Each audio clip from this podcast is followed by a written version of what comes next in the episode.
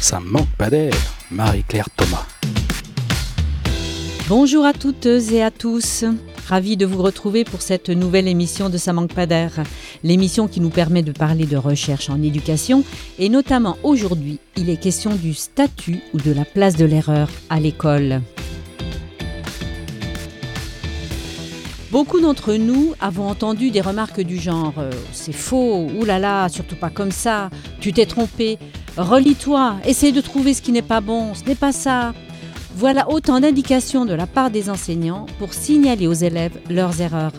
Ça veut dire qu'à chaque fois qu'on se trompe, c'est considéré comme faux Mais en fonction de quoi peut-on déterminer que c'est faux Et en dehors d'une évaluation ou d'un jugement à l'emporte-pièce?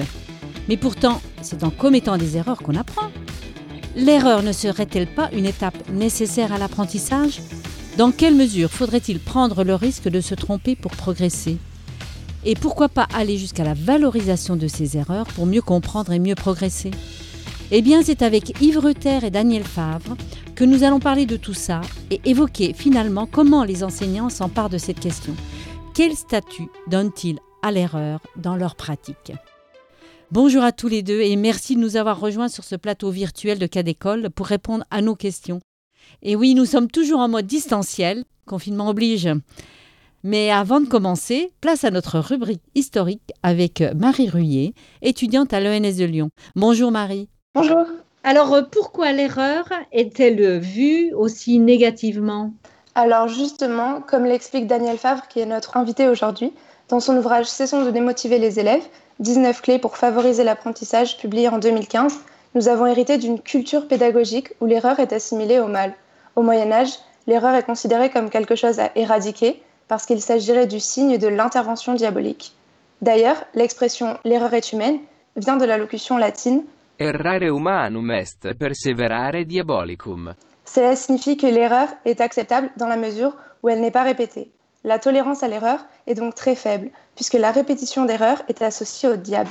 Mais comment ça se traduit alors à l'école maintenant? À l'école, cela se traduit par une peur de se tromper, mais comme les élèves redoutent l'erreur, cela nuit à la prise de risque, à l'apprentissage et à la progression. En plus, cette représentation sociale de l'erreur conduit aussi à associer les personnes à ce qu'elles produisent. Ce qui est jugé comme mal, comme erroné ou comme faux, ce n'est donc plus la production ou le travail fourni, mais la personne ou l'élève. À l'école, ce sont donc les élèves qui pâtissent le plus de l'assimilation de l'erreur au mal. Et aujourd'hui, on en est encore là? Aujourd'hui, il semblerait qu'il y ait une véritable volonté de changer notre regard sur le fait de se tromper, mais ce n'est pas si simple. De manière individuelle, certains enseignants feraient l'effort de modifier leur regard sur l'erreur. Cela commence par exemple par ne plus employer le mot faute.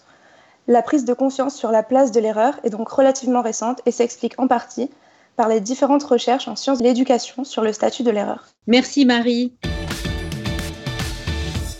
Eh bien, place maintenant au débat avec nos deux invités, donc Yves Ruther et Daniel Favre. Bonjour à tous les deux. Bonjour. Yves Ruther, vous êtes professeur émérite en didactique du français à l'Université de Lille et fondateur du laboratoire de recherche Théodile. Quant à vous, Daniel Favre, vous êtes docteur en neurosciences et en sciences de l'éducation et vous êtes en retraite et vous êtes chercheur associé au LIRDEF de l'Université de Montpellier. Alors, nous allons écouter, avant de démarrer nos échanges, un petit extrait du film documentaire Le cerveau des enfants de Stéphanie Briand en salle en mai 2018. Les erreurs sont un aspect important dans le processus d'apprentissage. On ne peut pas apprendre de nos erreurs tant qu'on ne constate pas personnellement les effets de notre proposition et pourquoi elle n'a pas fonctionné. Si on vous dit simplement ⁇ ce n'est pas bon, ça ne marche pas ⁇ vous ne pouvez que deviner ce qui a posé problème. Si on vous montre la solution, vous n'avez pas fait le travail de réflexion. Or, le travail de réflexion est étroitement lié à la motivation. Si les élèves peuvent voir les conséquences directes de leurs propositions, ils sont naturellement plus motivés à trouver la bonne réponse. Et nous avons pu constater que c'est cette motivation qui pousse les élèves à réussir à l'école ça transforme leur frustration en goût pour le défi. Tous les adultes devraient comprendre l'importance de la difficulté productive. Souvent, les adultes sont effrayés quand leurs enfants ou leurs élèves peinent à faire quelque chose. Ils veulent les protéger parce qu'ils considèrent la difficulté comme négative. Mais quand elle est productive, la difficulté est la clé de l'apprentissage. Eh bien, c'est une bonne entrée en matière. Donc, euh, je vais vous demander de réagir, euh, puisque ça, je pense que ça illustre bien euh, les propos qui vont être développés ici dans le cadre de cette émission. Donc, Daniel Fabre, vous voulez commencer? Je veux bien, oui. Peut-être en faisant deux rappels. Un premier rappel, puisque vous avez mentionné que dans un passé encore plus lointain, j'étais neurobiologiste. ce qui frappe quand on étudie le cerveau des mammifères, et euh, l'homme en faisant partie, euh, c'est que les processus, les neurones associés aux processus cognitifs n'existent pas à part, ne fonctionnent pas tout seuls, indépendamment des neurones qui fonctionnent, qui sont associés aux émotions, aux ressentis affectifs, aux sentiments. Donc tout cela fonctionne ensemble. Or, euh, on nous a dit que le propre de l'homme, c'était la raison, et les émotions étaient présentées comme quelque chose de pas forcément bienvenu. Or, lorsqu'on apprend, ce serait mon deuxième rappel, il n'est pas possible, quand on apprend, de ne pas remettre en question l'organisation cognitive. Et remettre en question cette organisation cognitive, cette déstabilisation cognitive, comme l'a appelé Piaget, eh bien à ce moment-là, euh, on va entraîner forcément des émotions et des sentiments. Que se passe-t-il si ces émotions et ces sentiments ne sont pas pris en compte? Un des premiers, c'est que ça fait peur.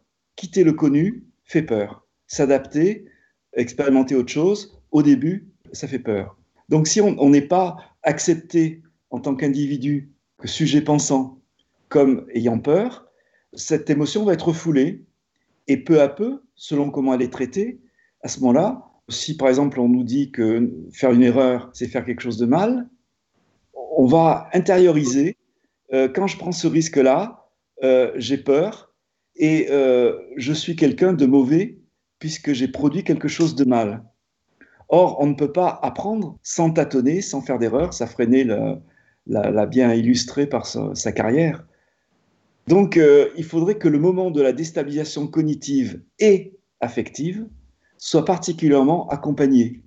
Et surtout qu'il n'y ait pas de contrôle dans cette période-là, puisque le, contrôle est une activité dans laquelle on, on, comptabilise les erreurs et avec laquelle on fait baisser la note première approche intéressante. Donc, euh, on voit, voilà, il y a des mots assez forts hein, entre les émotions et les peurs.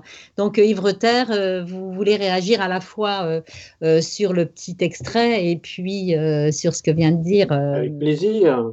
Alors, j'ai des points d'accord, hein, voilà, très importants, que le fait de, tâtonner, de commettre des erreurs, tout ça soit lié aux apprentissages je crois que effectivement c'est maintenant bien établi. Ceux qui penseraient qu'on peut apprendre euh, sans ces phénomènes-là, à mon avis, se trompent lourdement euh, au regard des, données dont on dispose.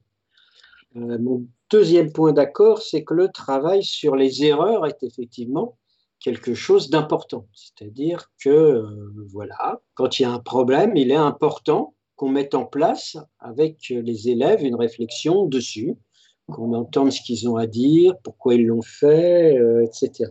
Je rajouterais quand même deux choses. C'est que la peur de se tromper est variable. C'est-à-dire qu'elle est variable selon les pédagogies. C'est-à-dire que dans des pédagogies dites différentes ou alternatives, il n'y a pas cette même peur de se tromper qu'on a dans un enseignement traditionnel. Hein.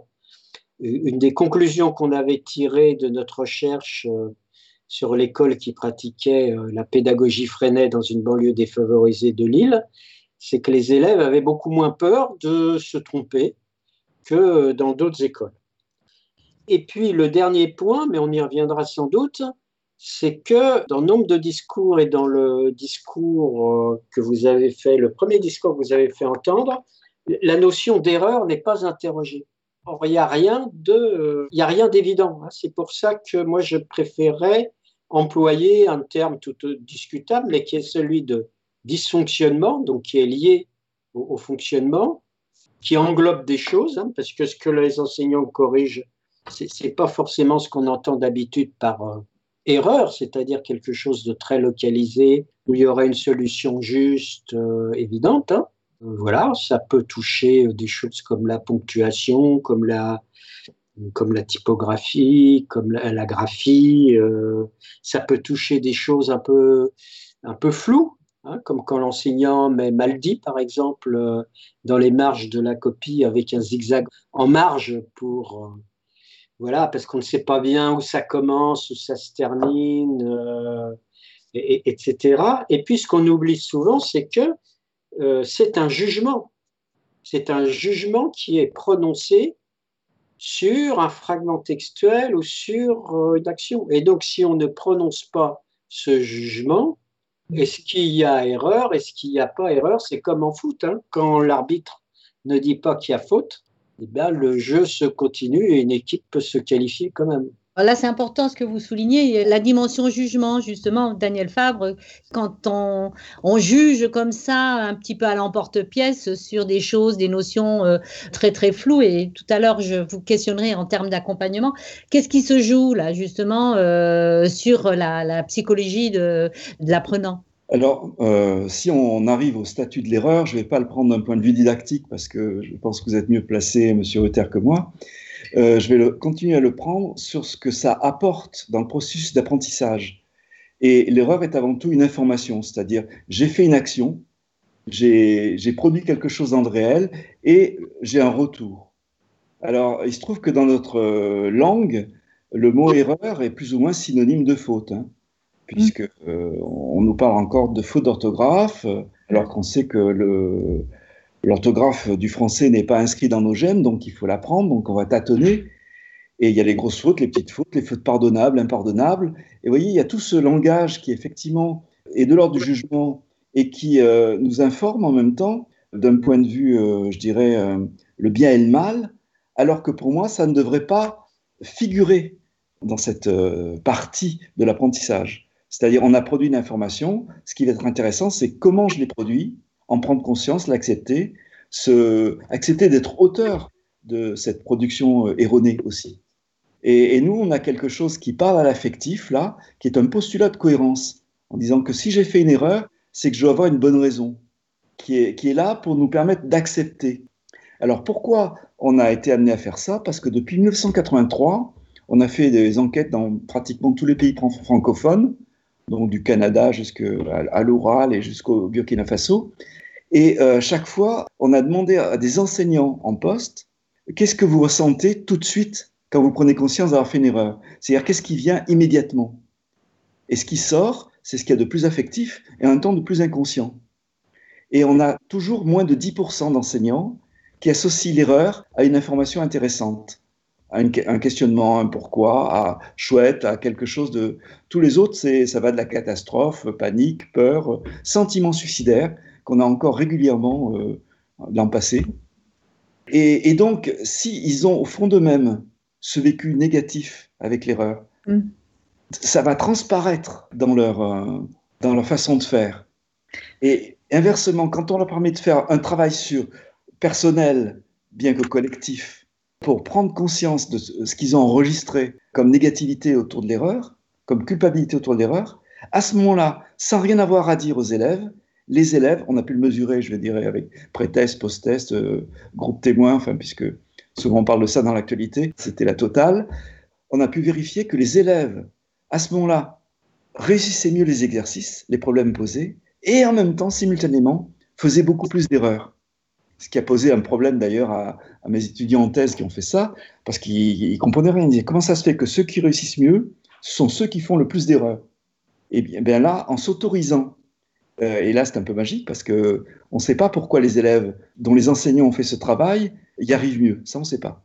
En tout cas, ils s'autorisent à faire des erreurs et ils réussissent mieux à résoudre les problèmes. Vous avez dit une petite phrase assez intéressante là, euh, et je vous ai déjà entendu le dire en colloque.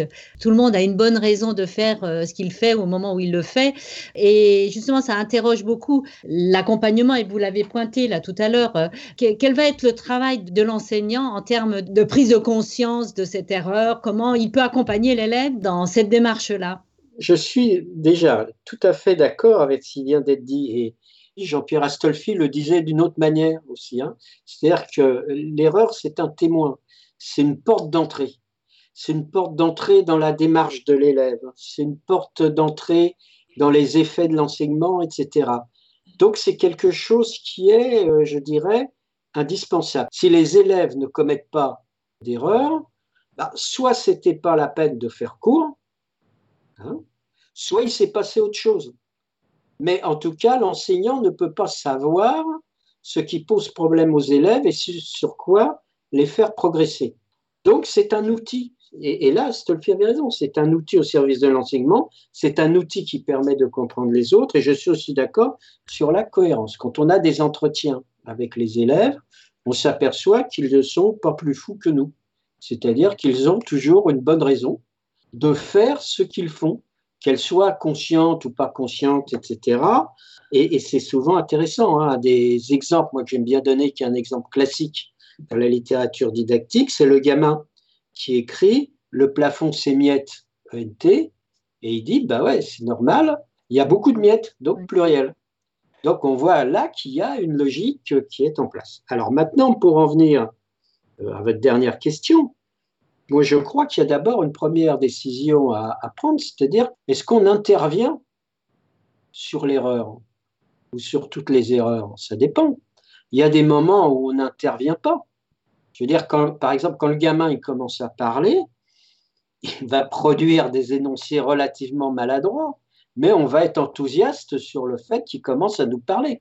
Et donc, on ne va pas, dès les premiers mots du gamin, tenter de rectifier. Donc, il y a une première décision à faire, c'est est-ce que j'interviens sur ce que je perçois être une erreur, ou est-ce que, euh, et sur toutes les erreurs éventuellement, ou alors est-ce que je fais le tri? Et si je fais le tri, sur quelle base? Est-ce que c'est parce que j'estime que c'est un problème que rencontre voilà cette classe, les gamins à cet âge-là, et que ça peut vouloir le coup de les aider à franchir une étape, ou c'est une erreur propre à cet élève et qui se répète, et donc peut-être qu'à un moment, il a besoin que je lui tienne la main pour avancer un peu, voilà. Mais en tout cas, il me semble qu'une des premières choses, c'est effectivement bah, réfléchir avec lui. C'est-à-dire, voilà, il me semble que là, il y a un problème, on va en discuter. Pourquoi tu as fait ça? C'est-à-dire d'essayer de retrouver cette logique, pouvoir en discuter et la faire partager avec d'autres aussi qui vont nous aider à réfléchir. Et après, on voit ce qu'on peut faire. Ça va dépendre aussi de ce que l'élève dit, du contexte de la classe, etc. Donc ça nécessite euh, quand même de la part de l'enseignant beaucoup de bienveillance, beaucoup de voilà. Donc euh, Daniel Favre, vous voulez intervenir?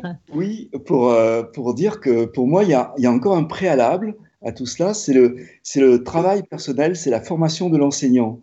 On vient d'une culture, faire des erreurs, c'est faire quelque chose qui n'est pas bien. Mm. Notre vocabulaire est, est enrobé pour nous dire que c'est pas bien de faire des erreurs, qu'on devrait savoir faire tout de suite.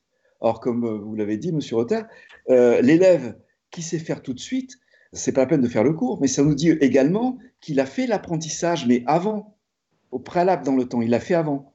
Et donc, il n'y a pas besoin de, montrer du doigt euh, tel élève qui réussit tout de suite et qui est très rapide, parce que simplement l'apprentissage, il l'a fait avant. Donc déjà là, là, il faudrait être clair. Mais je reviens à cette idée que le culture nous a laissé des scories et que la formation des enseignants devrait nous permettre d'aller interroger notre relation personnelle à l'erreur. Pour dire, attention, il y a quelque chose qui est en nous, qui est un automatisme, qui se manifeste à notre insu. Et euh, quand on peut y travailler dessus, les élèves ont comme une franchise qui est celle de pouvoir se tromper. L'enseignant n'a pas, travaillé dessus, n'a pas fait ce travail-là. Eh bien, on a, c'est pour ça que je vous parlais des, des groupes contrôle euh, et qu'on a reproduit dans plusieurs thèses. Euh, les élèves, à ce moment-là, restent avec, en faisant très peu d'erreurs. D'ailleurs, notre ministre nous a dit euh, ça va mieux aux dernières évaluations PISA pour les Français parce que ceux-ci font plus d'erreurs euh, dans les QCM. Quoi. Ils s'autorisent plus à se tromper. Il y a peut-être aussi la dimension euh, des, attendus de, l'enseignant. Il a, des attentes très très fortes qui répondent à des règles, des normes. Quand on parle d'orthographe et de grammaire, euh, justement, euh, c'est difficile pour l'enseignant aussi de, se décentrer de ça pour amener un élève à, bien orthographier, à bien...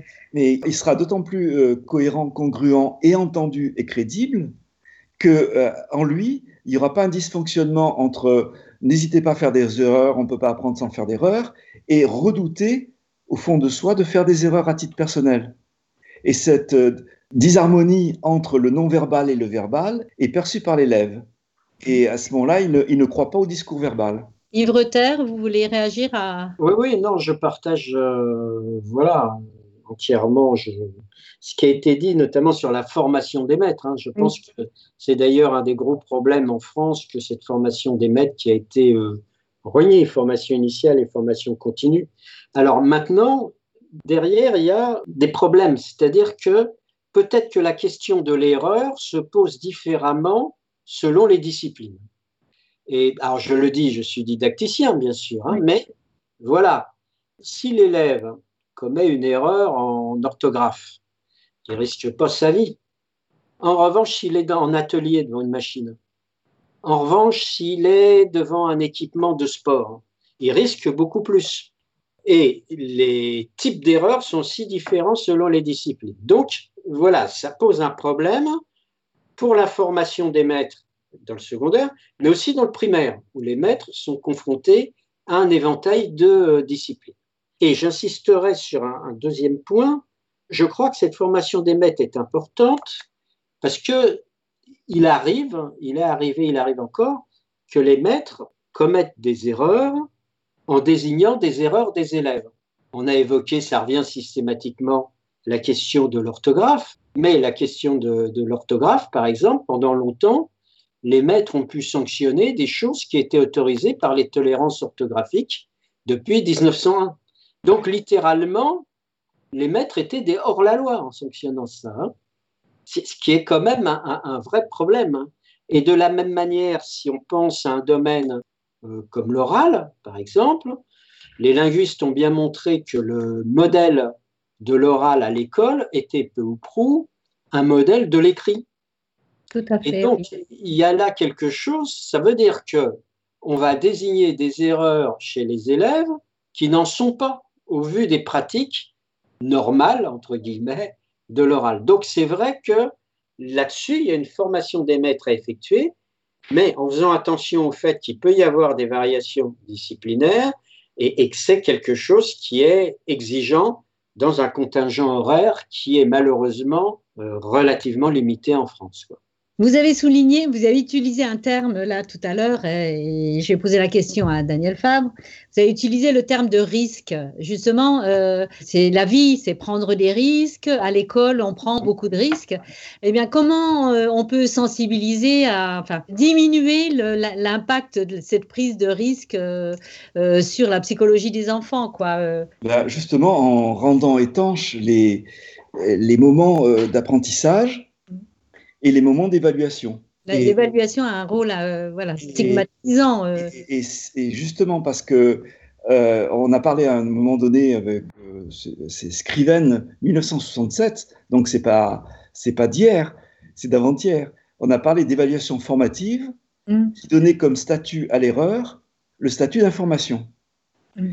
Et il y a le contrôle au sens strict. Dans la logique de contrôle, l'erreur c'est un écart à la norme. Et dans notre système, pour aller vite, je dirais qu'on mélange tout ça. la dernière stagiaire que j'ai eue en 2016, elle m'a dit Je comprends pas, j'ai rendu les copies, j'ai eu le soupe dans ma classe, et pourtant j'avais fait un contrôle formatif. Alors j'ai essayé de lui expliquer que c'était comme versez-moi un verre d'eau sèche. Il mm. faut pas être dans la logique de régulation, où l'erreur est une information, et la logique de contrôle, où l'erreur est un écart à la norme. Donc, pour accompagner l'apprentissage, et que les élèves se sentent en sécurité et qu'ils osent faire ce pas en avant dans lequel ils vont déstabiliser encore une fois cognitivement mais aussi affectivement, il faut leur dire que on va faire euh, de l'évaluation certes pour retirer de l'information qui permet de comprendre.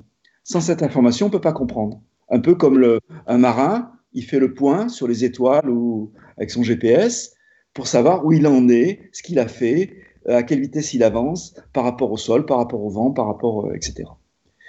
Et, là, il y a tout un travail encore dans la formation des maîtres pour pas mélanger ces deux logiques non compatibles entre elles. On peut les faire dans le temps.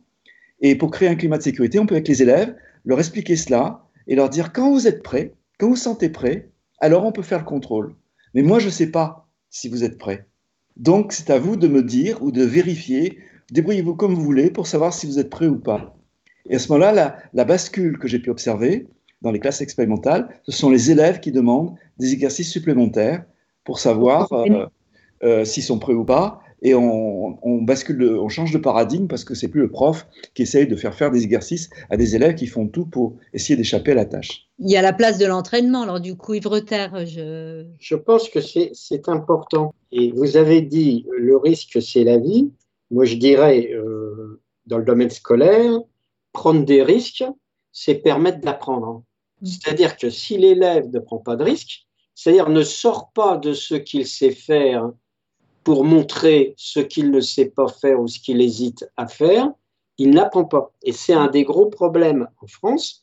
Par exemple, on s'aperçoit quand on prend ce qu'on appelle des brouillons traditionnellement et puis le produit final, on s'aperçoit que les élèves ont retiré du produit final qui rend à l'enseignement les zones qui étaient problématiques pour eux. Et donc, ça ne permet pas de voir à quel problème ils se trouvent confrontés et les stratégies qu'ils mettent en œuvre pour essayer de les résoudre. Donc, ça veut dire qu'effectivement, et là, Daniel Fabre a entièrement raison, il faut cesser de confondre évaluation et notation, et il faut avoir des dispositifs évaluatifs qui accompagnent les apprentissages et qui ne sanctionnent pas les erreurs quand il y a prise de risque. Autrement, effectivement, les élèves renoncent à prendre des risques. Et là, c'est quelque part des apprentissages qui stagnent, qui prennent du retard, euh, etc. Donc la prise de risque est quelque chose de fondamental et il faut qu'il y ait des dispositifs pédagogiques, didactiques qui les accompagnent. Mais en France, effectivement, l'évaluation est trop souvent associée encore à euh, la sanction et à la note. Beaucoup mmh. d'enseignants, d'ailleurs, ont du mal à concevoir qu'il puisse y avoir une évaluation qui ne soit pas notée alors que ce qu'il y a d'intéressant dans un certain nombre de pédagogies alternatives, c'est qu'il n'y a quasiment pas de notes. En revanche, il y a une attention extrême des maîtres aux démarches des élèves. Vous voyez, et ça, c'est quelque chose de, différent. Eh bien, je vois l'heure qui tourne et malheureusement, on n'aura pas couvert euh, le vaste champ de, cette notion. Euh, effectivement, euh, il y a beaucoup, beaucoup de choses à faire et ça interroge globalement et sur beaucoup de sujets euh, la formation des maîtres. Alors peut-être une petite phrase euh, de conclusion, donc euh, Daniel Favre et puis Yves Reter, mais vraiment une petite phrase pour conclure. Le problème que vous avez soulevé dans, dans, cette émission sur le statut de l'erreur est très important dans la mesure où derrière, il y a le statut des certitudes. Eh oui. Et si mm-hmm. l'école, c'est un peu mon cheval de bataille, avec comme objectif d'éduquer aux incertitudes, on accepterait de se tromper, on accepterait de tâtonner et donc de prendre des risques et d'avoir moins besoin que quelqu'un nous dise voilà la vérité, avec tout ce que cela comporte comme dérive sociale. Terre Oui, non, je, juste, je voulais mettre un petit bémol par rapport à certains discours que j'entends parfois, où on peut avoir euh, une position inverse qui est prise, où on dit, ben voilà, faut encourager les erreurs, faut valoriser les erreurs, etc. Or, à mon avis, le problème ne se pose pas entre valorisation et dévalorisation, mais il faut reconnaître que c'est un processus normal, qu'il s'agit d'accompagner et travailler dessus avec les élèves, et c'est collectivement qu'on va apprendre effectivement de ces phénomènes-là. Donc voilà, je crois que globalement, on était à peu près d'accord avec euh, Daniel Fab. J'aurais bien aimé pouvoir continuer à discuter pour voir s'il y avait des points sur lesquels euh, on, divergeait véritablement, je ne sais pas, hein, mais en même temps, c'est toujours intéressant quand quelqu'un, justement, a une autre entrée théorique, oui. autre, mais qu'il y a des conjonctions. Et après, voir les disjonctions aussi, c'est intéressant. eh bien, je vous invite justement à y réfléchir. Ça peut faire l'objet d'une deuxième émission. C'est vrai que nous cherchons à avoir des points de vue complémentaires.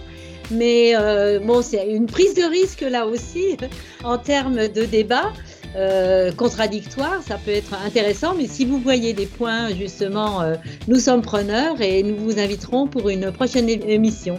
En tout cas, un grand merci euh, à vous deux pour cette vos interventions très très intéressantes et j'espère qu'elles questionneront de manière très très forte les, les, enseignants, nos auditeurs, parce qu'effectivement il y a beaucoup de choses à faire et on résoudrait beaucoup beaucoup de problèmes et d'angoisses euh, liées à justement à, l'acceptation de l'erreur euh, dans le processus d'apprentissage.